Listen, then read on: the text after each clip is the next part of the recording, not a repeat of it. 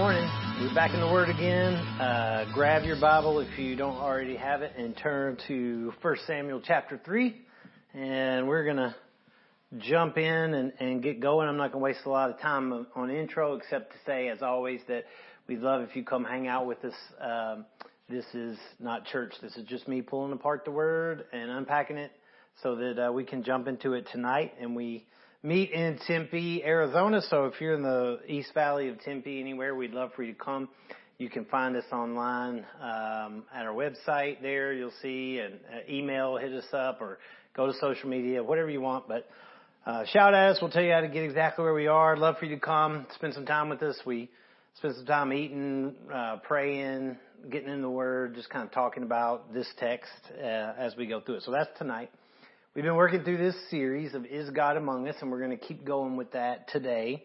Not one of us, but is He among us? And we've been using a theme, uh, which I've shared every week, Revelation 21 verse 3, that says, Behold, the dwelling place of God is with man, and He will dwell with them, and they'll be His people, and God Himself will be with them as their God. And so this week in that theme of Is God Among Us, we're going to be looking at Is God Among Us to speak through us? Is God among us to speak through us? And what if hearing God came with responsibility?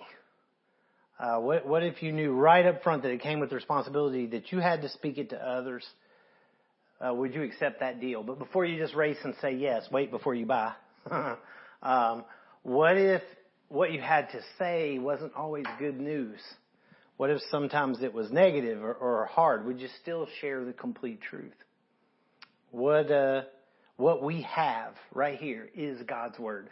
We have been given His Word. In fact, written down in meticulous detail exactly what He has to say. And there's no doubt what His Word is. And though His Word is, is tough to hear sometimes, I'll admit that, it is truly good news. At the end of it all, it's really good news. Even the tough stuff is good news and if you've heard it, you do have a responsibility to share it. So let me read uh, the text real quick. 1 Samuel chapter 3. Um, and I'm going to read just the last few verses. It says in verse 19, And Samuel grew, and the Lord was with him, and let none of his words fall to the ground. And all Israel from Dan to Beersheba knew that Samuel was established as a prophet of the Lord. Appeared again at Shiloh, for the Lord revealed himself to Samuel at Shiloh by the word of the Lord. Let me pray. Lord, I thank you so much for this. I thank you for this text. I thank you for your word as a whole. Thank you that you have spoken, that you do speak. I thank you that it's written down, that I can look here and know word for word, literally word for word, what you said. And I can memorize that and, and grow as a result of it and share it with others. Help me respect that as I share it today. I'm not trying to put words into your word, trying to take your word and put it into my words. And I pray that's what happens. And I ask these things in Christ's name. Amen. Excuse me. So if you're a dude, if you're a guy, and you've been in any kind of relationship with any kind of woman for any length of time, I don't care who she is. I guarantee you there's been a point in time where she was ignoring you or she wasn't responding to you. Um, and, or maybe she was, but she's being super short. You know, I'm, you know, what, you know the moment I'm talking about. And you get that word. You know the word when you ask, what's wrong? What'd she say? Nothing, right? Nothing, nothing's wrong. Now, if you believe that, you're ultimately going to be a really lonely guy. uh, if you know, let me just clarify right up front. I'm definitely not going to be uh, the guy that stands here and tells you I understand women. I've been married for, uh, you know, going on 20 years to Molly. I don't, I'm not going to be that guy, but I can say for certain that there's more happening there when they say nothing. Just telling you. Something is wrong, no doubt. And you aren't seeing it, and you don't already recognize it, and that's bothering them. You aren't perceiving it on your own. She, she doesn't want to tell you what it is. She wants you to be paying attention and wants you to hear her heart, even the things she's not saying. And then once you recognize this, though, I will tell you, once you recognize this, um, you can train your ears, you can train your, you know, your eyes, your heart to pay attention to her, to communicate to her better, with her better, and to truly hear her before she drops that nothing on you um, again. So, if God came, though, I'm not calling God a woman, but if God or a man, God is God. But if He came and He spoke to you today, would you know it? Okay, first question. Would you know it? All right. Would you recognize His voice and hear His heart? Though, that's the real question. Or could you just accept God saying, never mind, and walking off? Could you just accept that? Um, today, we're looking at Samuel. God speaks directly to this young man and he learned to hear from God and he honored that privilege by sharing God's word with everyone completely, clearly, and truthfully. All right, completely, clearly, and truthfully. How about you? That how you do it? Are you truly listening to God's words? And what are you doing with it when you have it? Know what I'm saying? All right, so outline real quick you're to see kind of this cool little progression. There's no word from God, and then God's word is to one, and then one's word becomes God's word, basically, to all. So, quick background. We talked about Samson. You had him in this time of judges that were governing Israel. This is kind of the tail end of that time period. You had this barren woman. Her name was Hannah, and she was brokenhearted, wanting a child. She goes to God with it. Um, you can read all this story in the beginning of the book of First Samuel. She goes to God with it. Uh, Eli, the priest at the time, overhears her uh, moaning to God for wanting a son. And in that moment, she commits to give this son to God if God gives her one. Uh, and so God honors her request, much like Samson, though, because she had made that vow, this boy's destiny is sealed at his birth, um, before his birth. And she names him Samuel, which means heard of God, which is pretty cool, like God heard. Uh, and then Eli was this judge and this priest now for about 40 years. He had two sons uh, and Phineas, who were both priests alongside of him, but they were both foul guys. They were very crooked, very rotten, corrupt dudes. You can read all of this in your own time. And Eli fails to deal with his sons.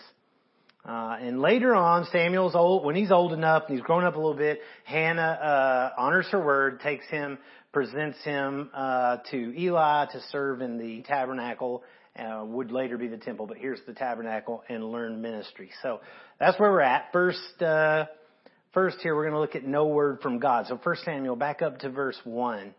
Now in this time period, now the boy, boy there can mean child, it can mean young man, it can mean teen. Probably in this case it's teen, I would guess. Samuel was maybe even younger, but anyway, Samuel was ministering to the Lord in the presence of Eli. I love how ministry is described in the Old Testament. This kind of phrase is used frequently. Ministering to the Lord. God doesn't need our ministering to him. He didn't need Eli, or excuse me, he didn't need Samuel to minister to him. But I think it's cool that in all the ways that Samuel ministered to others, it was considered to be to or for God. It's not just acts of charity. It's not just kindness that God observed and approved or disapproved. It was personal. It was between the two of them It was between just the two of them. And that being said, though, it was affecting others. It was ministry to other people, but, but for them it was personal between God and Samuel. And Eli's there observing, you know, and kind of guiding as a mentor in a sense. And it goes on in verse 1, and he says, And the word of the Lord was rare in those days. There was no frequent vision. I'm not going to tear all this apart. Just look what the words say. What does it say about Eli that God's word was rare in those days. I mean, I don't have to go into it. What does that tell you about him? What are the implications of God's word being rare? What do you think life was like in Israel with God's word being rare in those days? Vision there, no frequent vision. Vision refers to like direction from God. It could have come through a dream, like Daniel would have dreams uh, that interpreted God's vision or direction. It could have come through a personal encounter though, like Abraham. And, uh, you know, you, we've already talked about Abraham. and go back and look, but for instance, it's one thing to, for God to say, hey, you're going to have countless children. It's another thing for God to show up personally, walk you outside of your tent and say, look up at the stars, man. Count them if you can count them because that's how many I'm talking about. That would be a much more personal encounter. So, but rare it's a really scary word, right? Anyone who claims that they're following God's direction with their life, like I, I'm, I'm trying to follow God's path, man. I'm trying to go God's direction. If that's you and, and you can drop the word rare in there, His word is rare. Imagine leading your family without any vision, direction. Imagine leading your church or your business without any direction or guidance uh, from God. Imagine your city, imagine your country. Just get, get your brain around what things must have been like or what that would feel like to be in that situation. If you depend on God for that vision and it's not there, then whose vision are you following? Let's just put it that way. If, if, if you are depending on God's vision, direction, and it's not there, then who are you really following? And maybe you say you do really depend on God and His direction. Well, I can question that and I can answer that really simply. Here's how you know. What's your Bible look like? What condition is your Bible in? If you just got a new one, that's a different story. but you know what I'm saying. What condition is your Bible? That's how I can tell if you are truly following His direction.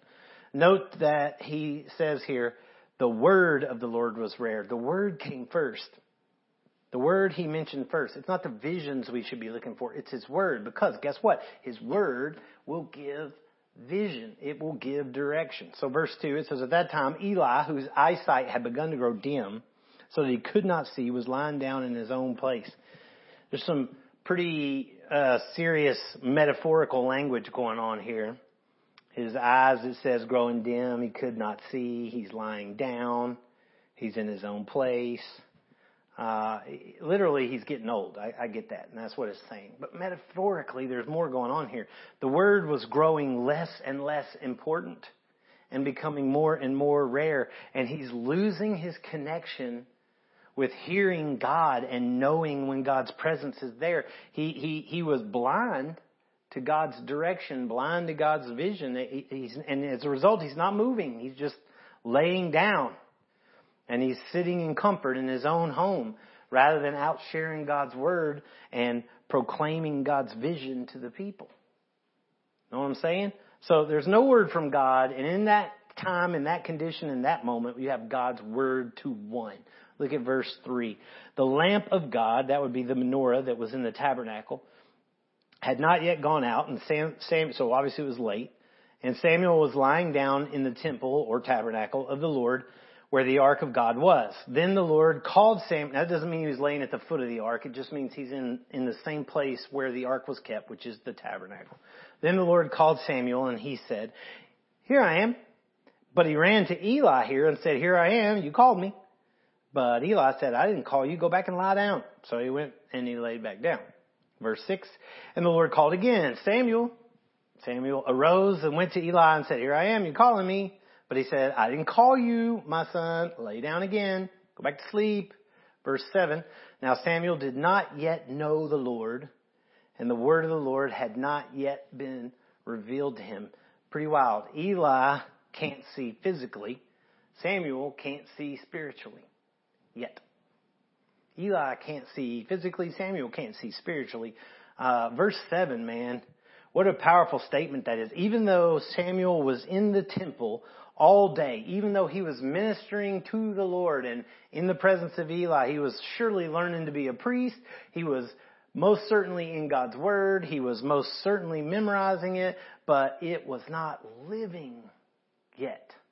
It was not alive. He had not seen, he'd not known, he had not understood the fact that the Word of God is a person.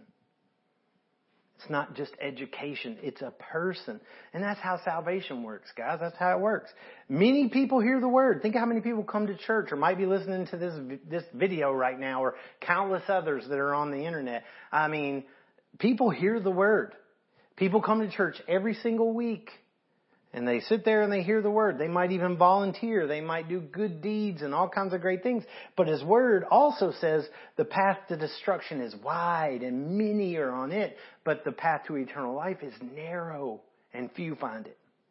Because it's not until God reveals himself to you, it's not until you know the person of the word Only then can you really see yourself. That's when you start to realize who you really are, a sinner separated from God. And then you start to understand the true grace of God, that He would reveal Himself to you, that He would forgive you, that He would pay the price of salvation for you.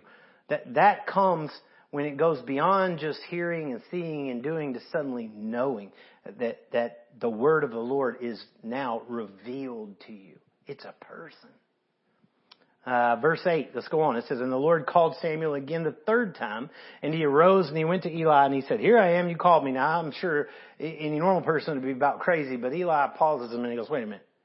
Then Eli says, perceived, he realized now all of a sudden, oh wait, that the Lord was calling the boy.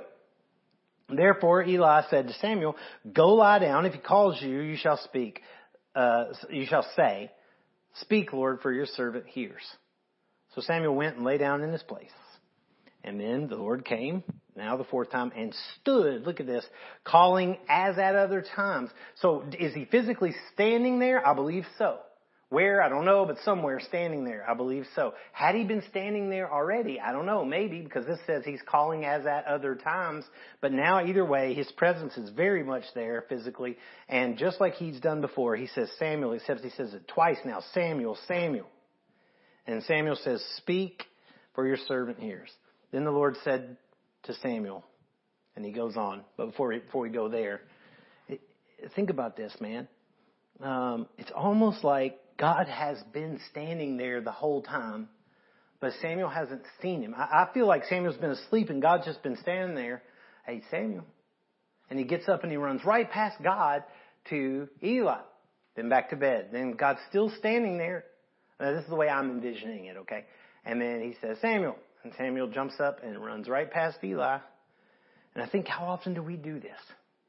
We run right past our Bible right past it in the morning, in the afternoon, the evening, whenever, to head off to work, to head out to the movies, to do whatever we're going to do, to watch Netflix. And then on Sunday, though, we race to hear the pastor and what he has to say about God. We run right past our personal opportunity to hear from God in His Word, and we go right to this man to hear what he's got to say. And I say that as a pastor. You know what I'm saying? His word is right in front of us if we'll just listen to it. Verse 11. Then the Lord said to Samuel, Behold, I'm about to do a thing in Israel at which the two ears of everyone who hears it will tingle. In other words, I'm about to do something awful.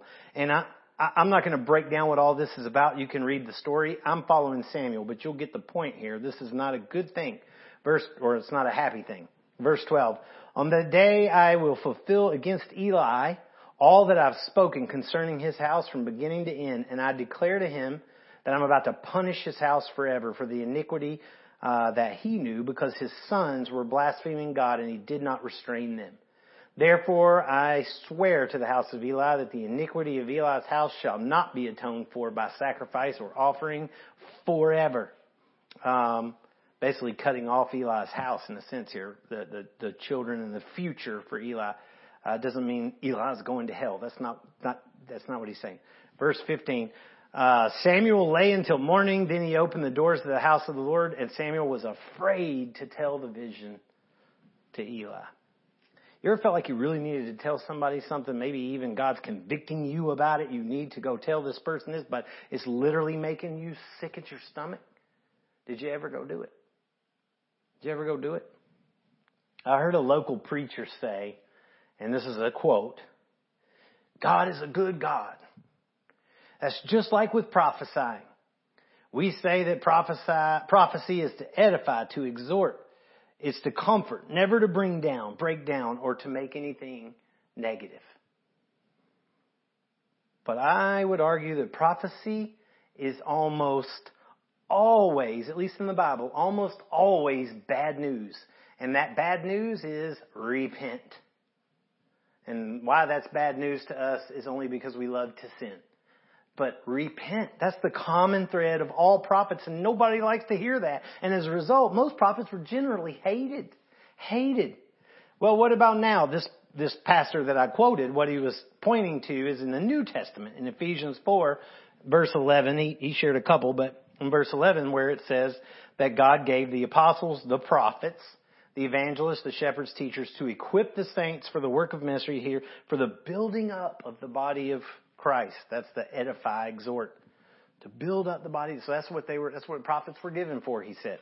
Also, 1 Corinthians 12, where he says in verse 7, to each is given the manifestation of the Spirit. Prophecy is included in that list. For the common good. So see, that's where he gets that list. And I wouldn't argue. It is for the common good. It is to build up the church by calling the church to repent. What defined a prophet was this.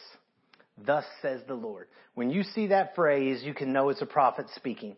Thus says the Lord. We do the same when we speak God's word to each other. When I share the word with a friend or you share a word with the family members, particularly family members of God, brothers and sisters in the church. Um, and many times we need the brother or the sister to come tell us the hard truth that we may not want to hear.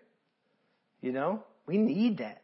But you better also make sure if you're the one doing that, that it's His word that you're sharing, God's word, not your own. A prophet uh, is someone that is gifted at interpreting and explaining and sharing God's word, not their own agenda.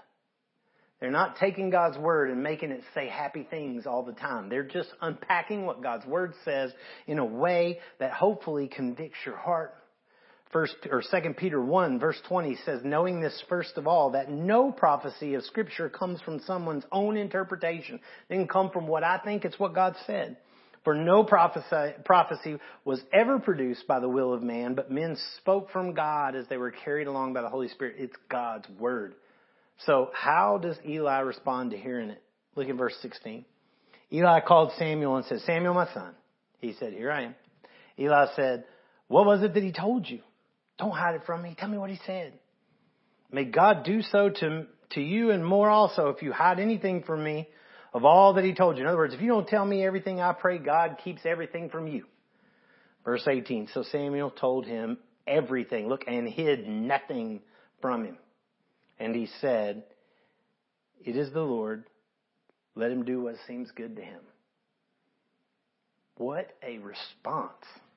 His message is not positive at all. In fact, it's scary and it's breaking Samuel's heart, but he tells the whole truth.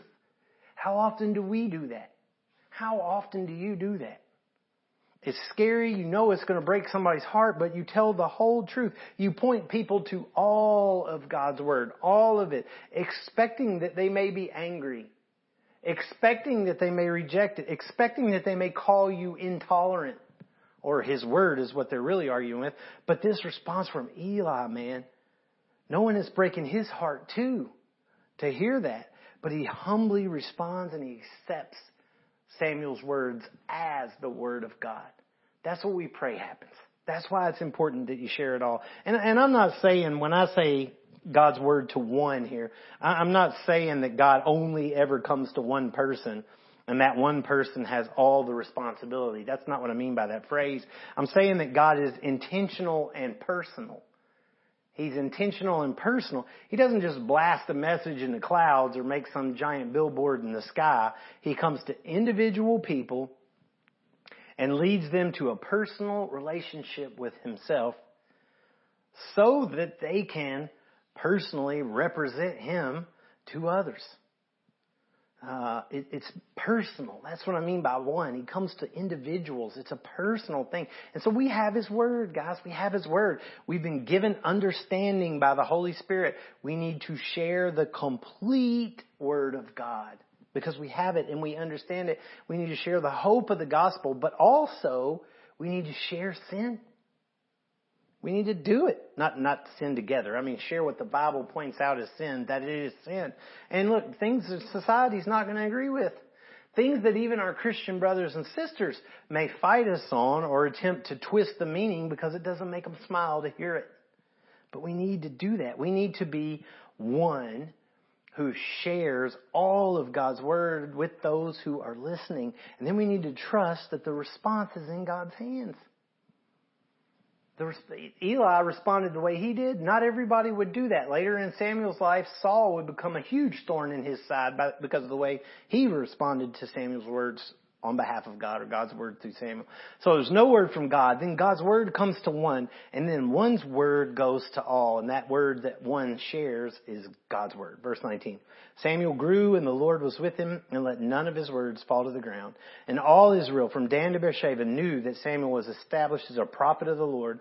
And the Lord appeared again at Shiloh for the Lord revealed himself to Samuel at Shiloh by the word of the Lord. That last sentence is pretty wild. The Lord appeared the Lord revealed himself by the word of the Lord.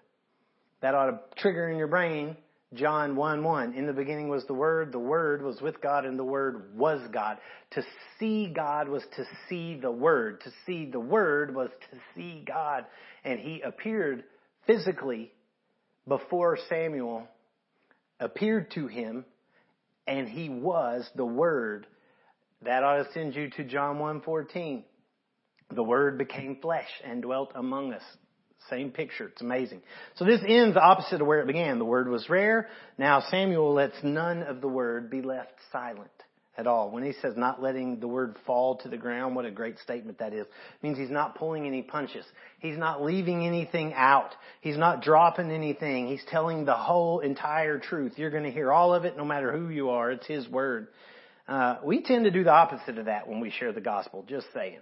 And I say we. Because the gospel is good news, and it is, and we want everybody to be happy and encouraged by it, and we want them to quickly accept it, uh, and just feel like the sun is out and everything's glorious, but it's only good news if we tell the whole truth. It's only good news if people realize that they are sinners, separated from God, and hopeless to do anything about it.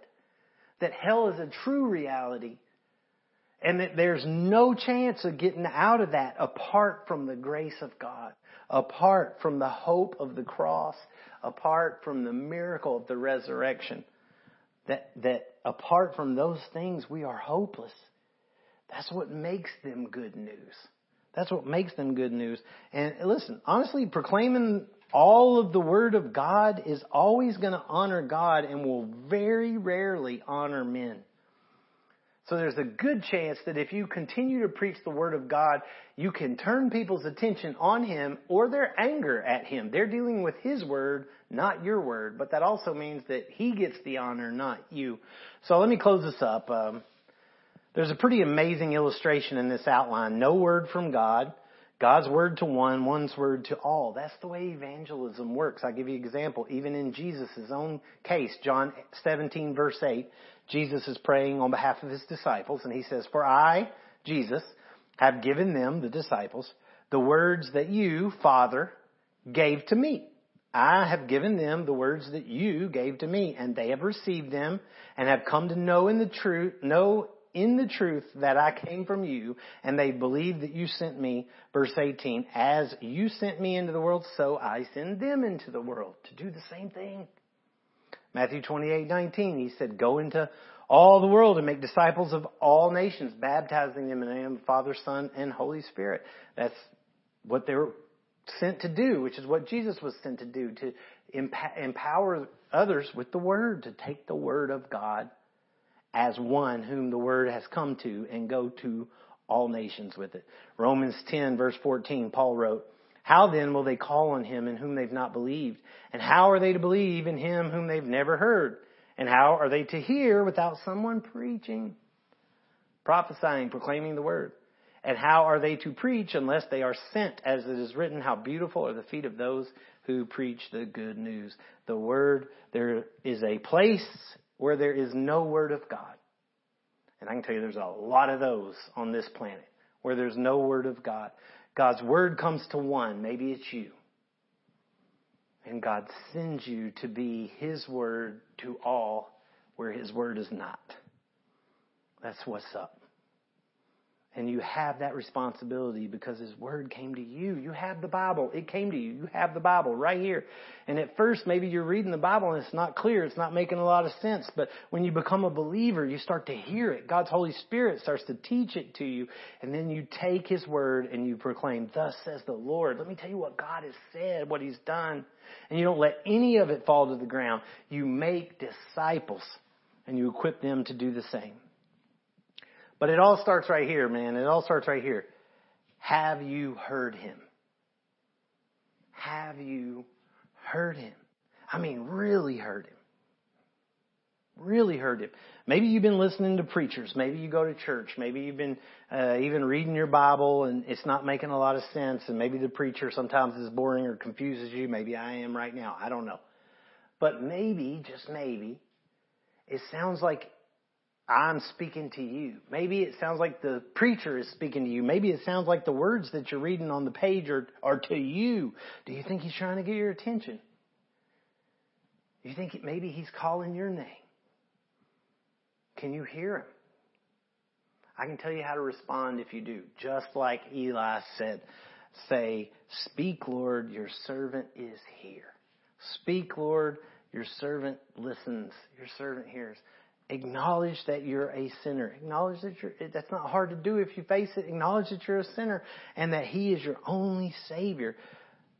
Place yourself as a servant to Him and say, Lord, take my life. Lead me, guide me. And then find a place where people can walk with you into His Word and help you truly become a disciple of Christ. Let me pray. Lord, I love you. I thank you for your word. It is so amazing as always. Thank you for the opportunity to be in it and share it. Pray if anybody today hears your voice, Lord, that hears you calling, let them see you. Let them see you today, please, Lord. Appear in a sense to them. I don't care if you physically appear or if you appear uh, as a voice in their head or, or their eyes just become open to the fact that your word is alive.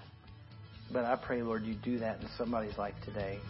And I'd love to hear about that if that happens. In Christ's name we pray. Amen.